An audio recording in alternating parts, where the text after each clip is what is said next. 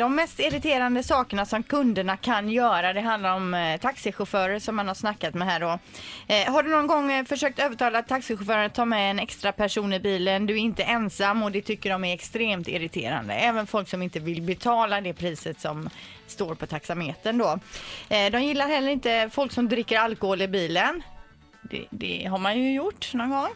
Ehm, prata för mycket. De allra flesta kunderna är trevliga, men en del pratar ju oavbrutet. Hur mycket kväll? Ja, precis.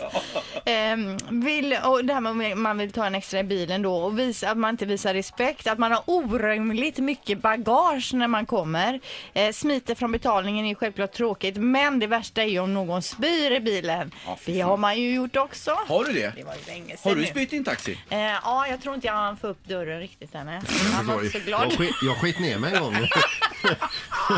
Fast inte en taxi. Ett poddtips från Podplay. I Fallen jag aldrig glömmer djupdyker Hasse Aro i arbetet bakom några av Sveriges mest uppseendeväckande brottsutredningar.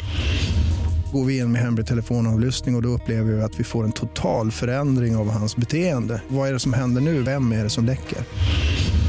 Och så säger han att jag är kriminell, jag har varit kriminell i hela mitt liv. Men att mörda ett barn, där går min gräns.